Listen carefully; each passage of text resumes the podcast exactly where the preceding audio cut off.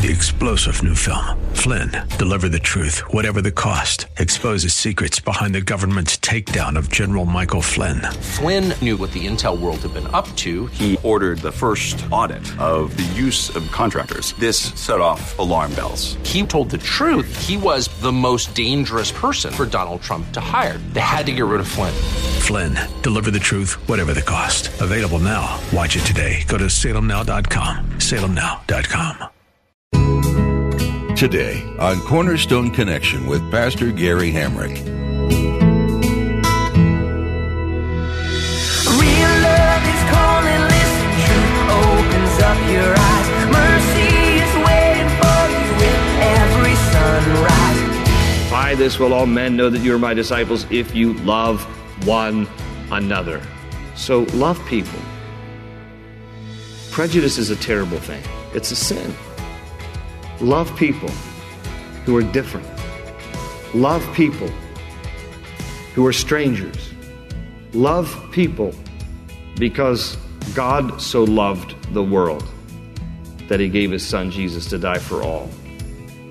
And so we must also love one another. This is Cornerstone Connection, the radio ministry of Pastor Gary Hamrick of Cornerstone Chapel in Leesburg, Virginia. Pastor Gary is teaching through 1 John. How boring would the world be if everyone was exactly the same? Everyone has their own gifts, personalities, and quirks. Small quirks can turn into major annoyances with some people, right? And when those annoyances start getting to you, what's your response? Pastor Gary will encourage you in the message today to go against the grain. The world and your fleshly nature will tell you to respond in an unloving way. Jesus teaches love, especially when it gets difficult. At the close of Pastor Gary's message today, I'll be sharing with you how you can get a copy of today's broadcast of Cornerstone Connection.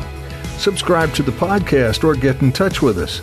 But for now, let's join Pastor Gary in the book of 1 John, chapter 2, with today's edition of Cornerstone Connection.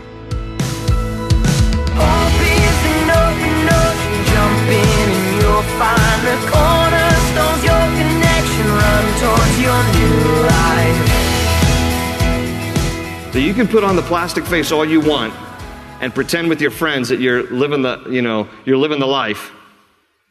But if you're not right with God at the end of the day, if you have any amount of self awareness, you'll realize you're not happy. Because the greatest joy and contentment come in knowing the Lord and walking in His commandments. So, John is refuting this the idea that we can know God without having to do what He says. No.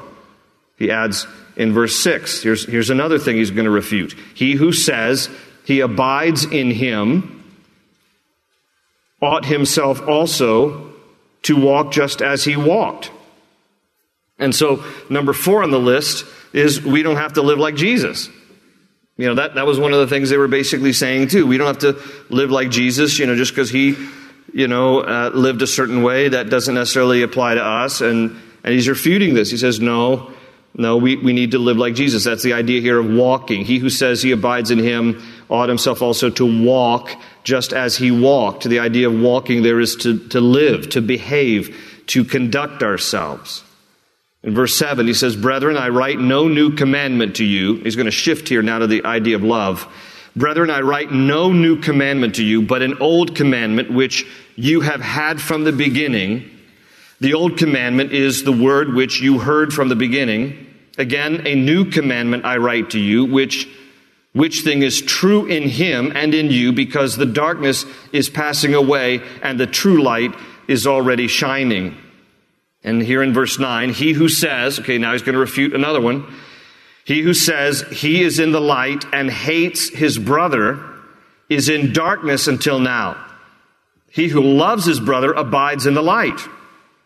And there is no cause for stumbling in him. But he who hates his brother is in darkness and walks in darkness and does not know where he is going because the darkness has blinded his eyes. Okay, so in this next section here, he's talking about old commandment versus new commandment. And, he, and he's talking here about loving your brother, loving your sister. And so the old commandment he's referring to is Leviticus 19:18. And he says, You've had this from the beginning. Now, Leviticus 19:18 says, Love your neighbor as yourself. Until Christ comes along, the highest form of love was basically self love. So if you, you know, most people love themselves and too much. So you ought to be loving your neighbor just like you love yourself. Okay, that was the highest standard. Now Jesus comes along in John 13, 34, and he says, A new commandment I give you. All right, now he's going to take Leviticus 19, 18, and he's going to shed new light on a higher form of love because now that Christ has entered the scene, we have a higher standard of love. And so John is basically referring to this when he's quoting this. He goes, There's an old commandment, Leviticus 19, 18, and there's a new commandment that I give you. And he's basically quoting Jesus. And Jesus in John 13, 34 says, A new commandment I give you. Love one another as I have loved you. Love one another as I have loved you. Okay? Not love one another as you love yourself. Love one another as I have loved you. And then he adds, if you love one another in doing this, all men will know that you are my disciples if you love one another. So he says, now, the highest form of love is not self love. The highest form of love is my love, and I want you to love one another as I have loved you. As I have loved you, so you must love one another. And by the way, by this will everybody who watches you know that you're one of my disciples if you love one another. Now, by the way, as I mentioned two weeks ago, John uses the word love more than any other book in the entire Bible. And, and he's only, what do we have here? Five chapters? And, and so, you know, and the book of Psalms, in terms of the number of times the word love is used, has it more times. But there's 150 chapters in the book of Psalms, so even proportionally, John surpasses the book of Psalms. So every other book of the Bible, John surpasses in terms of the mention of the word love. And every time the word love is used, 45 times in the book of John, in, in 1 John alone, 45 times, it is that word agape, the highest supreme kind of love. And Jesus says, I want you to love one another as I have loved you, John 13, 34. And by this will everybody know that you're my disciples. If you demonstrate genuine love one to another, people will know that you belong to Jesus. And so John is refuting here, number five on our list, we don't have to love our brothers or sisters. He says, no, yes, you do. He says, he says, if, if he who sa- he who is in the, verse nine, he who says he's in the light, if you've come into the light, you know Jesus, you've stepped into the light, you've come out of the darkness, but you hate your brother, he says, you're still in darkness. He says, he who loves his brother abides in the light. And there's no cause for stumbling in him. But he who hates his brother is in darkness and walks in darkness and does not know where he is going because the darkness has blinded his eyes. He says, you're blind. If you think that you can say you love Jesus and have animosity towards other people, that is inconsistent in the Christian life. We have to love one another. Now, we don't always get along necessarily. Maybe people rub you the wrong way. Just personality differences. You know, maybe there's some challenges. You don't really get along with somebody. Okay. But you don't necessarily have to, you know, have lunch with them and send them a Christmas card, but you still need to love them. Love them. As Christ has loved you, so we must love one another. By this will all men know that you are my disciples if you love one another. So love people. Prejudice is a terrible thing, it's a sin. Love people who are different. Love people who are strangers. Love people because God so loved the world that he gave his son Jesus to die for all. And so we must also love one another.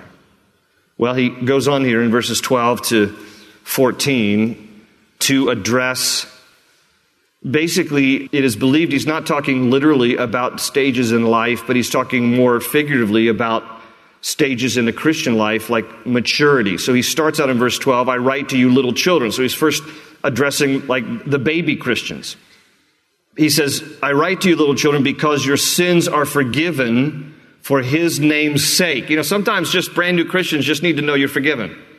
Sometimes it's just hard for new Christians to wrap their minds around that. You mean, you mean I can pray a prayer and invite Christ into my heart and have my sins forgiven? Yeah. What else do I need to do? That's it. You need to believe by faith.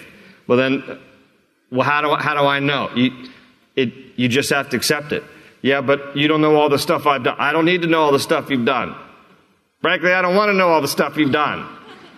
I'm so glad I'm not a priest. I really am. I'm telling you what. I don't want to know what you've done. We have a high priest. Take it to Jesus. Jesus died for it all. Died on a cross for all our sins. But sometimes new believers have a hard time understanding. My sins have been forgiven? Yes. He just reinforces this. Your sins are forgiven for his name's sake. I write to you fathers. Now he's talking about spiritual moms and dads, those who are more mature in the faith, because you have known him who is from the beginning. They had this experiential relationship, this knowledge. I write to you young men. So now these are the ones in between the baby Christians and the more seasoned Christians. I write to you young men because you have overcome the wicked one. And then he repeats, I write to you little children. He goes back to little children, the, the, the baby Christians, because you have known the Father. I have written to you fathers because you have known him who was from the beginning. He repeats the same thing to those who are mature. He says, And I have written to you, young men, because you are strong, and the word of God abides in you, and you have overcome the wicked one. Verse 15. He says, Do not love the world or the things in the world. If anyone loves the world, the love of the Father is not in him. This is, this is strong stuff here. For all that is in the world, the lust of the flesh, the lust of the eyes, and the pride of life, is not of the Father, but is of the world. And the world is passing away, and the lust of it, but he who does the will of God abides forever. This is a very strong challenge that he brings up here in the middle of his letter. And he speaks about the reality of the pull of the world in our lives. There are three things that are constantly working in concert against you your flesh, the devil, and the world. Those three things are constantly working against you. We have to be on our guard against our own flesh. We have to be on our guard against the devil. And we have to be on our guard against the ways of this world. There is a culture that wants to absorb you. There is a culture that wants you to think like it, to act like it, to talk like it, to behave like it. The world is constantly trying, whether it is intentional or unintentional, to rob you of God's best. Is everybody hearing me? We must be aware of this. There's a balance. You know, I, uh, Terry and I love to go up to Amish country, but the Amish, that, that's kind of an extreme. You know, like we're going to pull ourselves away and we're going to completely isolate ourselves. And, and there's, a, there's a culture that I, I respect it. I just think it has gone to an extreme of not wanting to, you know, rub shoulders too much with the English, if you will. But they're, but they're wonderful people. I'm not disparaging them in any way. And so when we talk like this, there's a balance to everything, right? You know, the monastic movement was a, was a wonderful thing in the sense that it kind of saved Western culture. But the monastic movement had the mindset that we got to pull ourselves within the full the four walls of a monastery and we cannot rub shoulders with the world because they're going to pull us down. There's truth to that, but the answer is not we got to retreat, you know, we got to like crawl up into our, into our treehouse and then pull up the ladder, you know, and make sure nobody gets near us. We, we have to be salt and light. We have to function in the world. We have to relate to people. You know, we have to be able to influence people for Christ. But we had better be guarded about the way the world is trying to suck us into its system. And I see too many Christians who become fond of the world, who, who start to like the world, get enamored with the world, and before you know it, they're talking just like the world, they're living just like the world, and you wouldn't know that they're a Christian at all. And he warns us here do not love the world or the things in the world. We have to live in the world, but we must not love the world. Does everybody get the difference? Because he adds here, if you love the world, the love of the Father is not in you. You cannot do both. You cannot love the world and love God at the same time. It's one or the other. You will either love the world and go the way of the world, I pray not, or you will love God and you will go the way of God.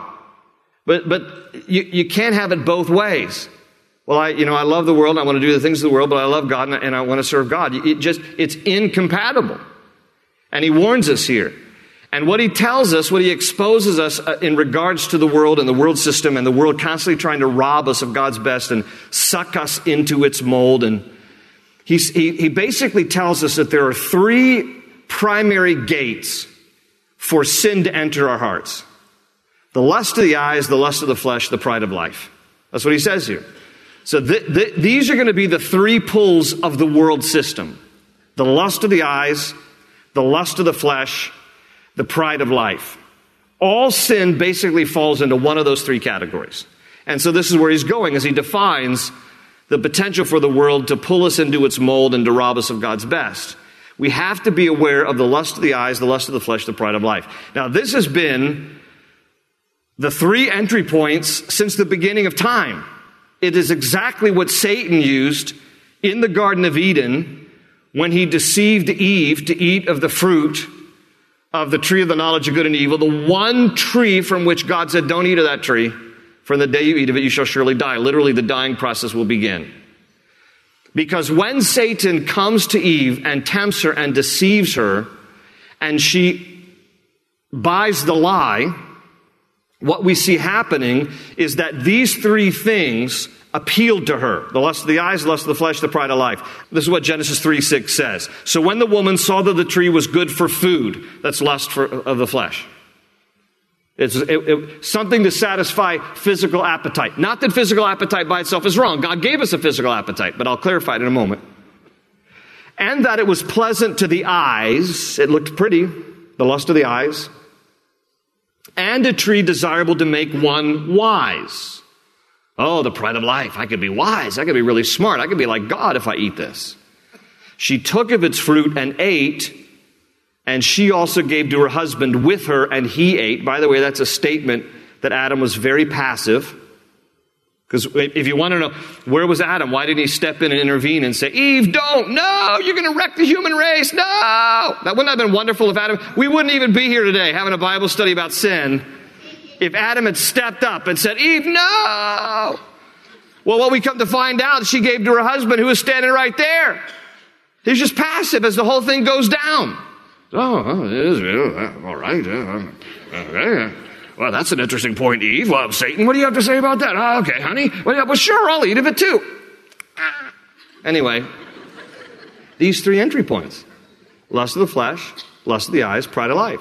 Now, again, there's nothing wrong with physical appetite. God's given us physical appetite. He's given us appetites for different things. Okay? Within its proper expression, not necessarily sin. God gave us eyes to see, to appreciate beauty. And God has given us a desire to be successful, you know? So these things by themselves are not wrong, but what John is reminding us is that God never reveals himself through these three particular areas. It is not in God's nature to influence us through the lust of the flesh, the lust of the eyes, or the pride of life. When we misuse or express the things that God has given us in a wrong way, then we're guilty of the lust of the eyes, lust of the flesh, pride of life. And the world will use one of those three as an entry point into your life. Something about the world will either appeal to your flesh, oh, this is pretty satisfying. Oh, I'm going to do this because this is this satisfies, you know, this appeals to certain appetites that I have. It might be physical, it might be sexual, it might be mental, or the lust of the eyes. This looks beautiful. You know, lust itself typically begins with the eyes. It's what you see, it captures your attention, it captivates your heart. What was it that was the first entry point for David, the whole affair with Bathsheba? He goes up on the roof of his palace and he sees Bathsheba bathing. And it was the lust of his eyes, and it was the entry point. And then it became uh, something that he acted upon. And then the pride of life. You know, when we, when we, when we get full of ourselves and, and we're very self serving and it's all about me and it's all about my promotion, my ambition, my success, and to the disregard of God and other people. Um, then the pride of life creeps in, and those three areas are very destructive to us. And he adds here in verse 17, and the world is passing away and the lust of it, but he who does the will of God abides forever. So, in other words, why would you want to put your confidence, why would you want to surrender your life to something that in the long run is just going to pass away? What he says here basically in these few verses is that the world is tempting and temporal. So, we got to be aware of it. The world is tempting, it wants to always pull us into its system, away from God, through the lust of the eyes, the lust of the flesh, the pride of life, and it's temporal. It's passing away. The world is passing away and the lust of it, but he who does the will of God abides forever. Verse, uh, let's see if we can get through the next section. Verse uh, 18 Little children, it is the last hour. And as you have heard that the Antichrist is coming, even now, many antichrists have come by which we know that it is the last hour. They went out from us, but they were not of us. For if they had been of us, they would have continued with us. But they went out that they might be made manifest that none of them were of us. In other words, to prove they, were, they didn't really belong to us. But you have an anointing from the Holy One, and you know all things. I have not written to you because you do not know the truth, but because you know it, and that no lie is of the truth. Who is a liar but he who denies that Jesus is the Christ? He is Antichrist, who denies the Father and the Son. Whoever denies the Son does not have the Father either. He who acknowledges the Son has the Father also. Okay, so we only have like three minutes. I'm going to save my main points for next week. There are five main points I want to share with you about the Antichrist, but I want you to notice this section here. He speaks about Antichrist, and in verse 18, he says, the Antichrist, capital A the direct article, Antichrist, capital A, is coming. Even now, many antichrists, small a, plural, have come by which we know that it is the last hour. So he, he reminds us, hey, as we get closer to the return of Christ, Antichrist is going to come, and, um, and Antichrist is a real person, capital A. In fact, I'll put up just this one slide. The Antichrist is a future charismatic political world leader who will be empowered by Satan to rule the world for a time until the Lord returns and overthrows him and casts him into the lake of fire. So John, see, you know, he has a vision of this. The Lord shows him prophetically. There's going to come a day when the Antichrist, a real person possessed by Satan, comes onto the world scene. Will be a world dictator. And by the way, as much as we talk about the Antichrist, John is the only one who uses that word. Three times in the book of First John and once in the book of Second John is the word Antichrist in the Bible. Otherwise, the Antichrist is referred to by other terms, like the son of perdition or the man of lawlessness. Uh, Daniel refers to him as the prince. Uh, but the only time that this individual is referred to as the Antichrist is, is right here uh, in, in 1 John and once in 2 John. So there is a literal Antichrist, capital A, the Antichrist who's coming.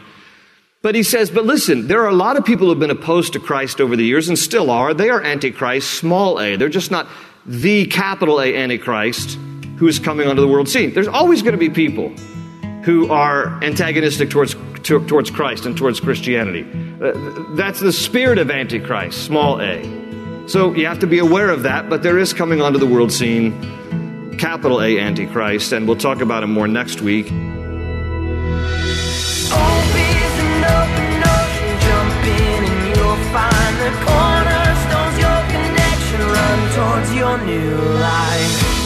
Thanks for joining us today on Cornerstone Connection to study the book of 1 John. Pastor Gary will have more to share from this New Testament letter when you join us next time. This book calls for consistent faith in good times, in chaotic times, and everything in between. You may be in a season of joy and satisfaction. Are you still trusting God to provide for you and lead you? You might be facing hardship right now instead. Are you leaning into the love and constant support of your Creator? He's with you in all of life's seasons, and He can continue to transform and grow your faith in Him. Continue to seek Him in the Word, in prayer, and in fellowship with other believers. We'd be honored to pray for you for whatever season you're in. Would you get in touch with us and let us know how we can do that? Call us at 703 771 1500.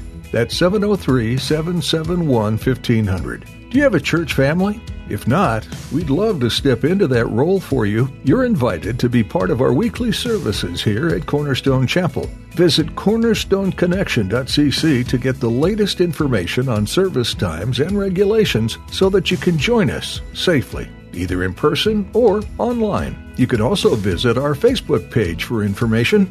You'll find a link at cornerstoneconnection.cc. That's all for today. Thanks for tuning in to study God's Word here on Cornerstone Connection.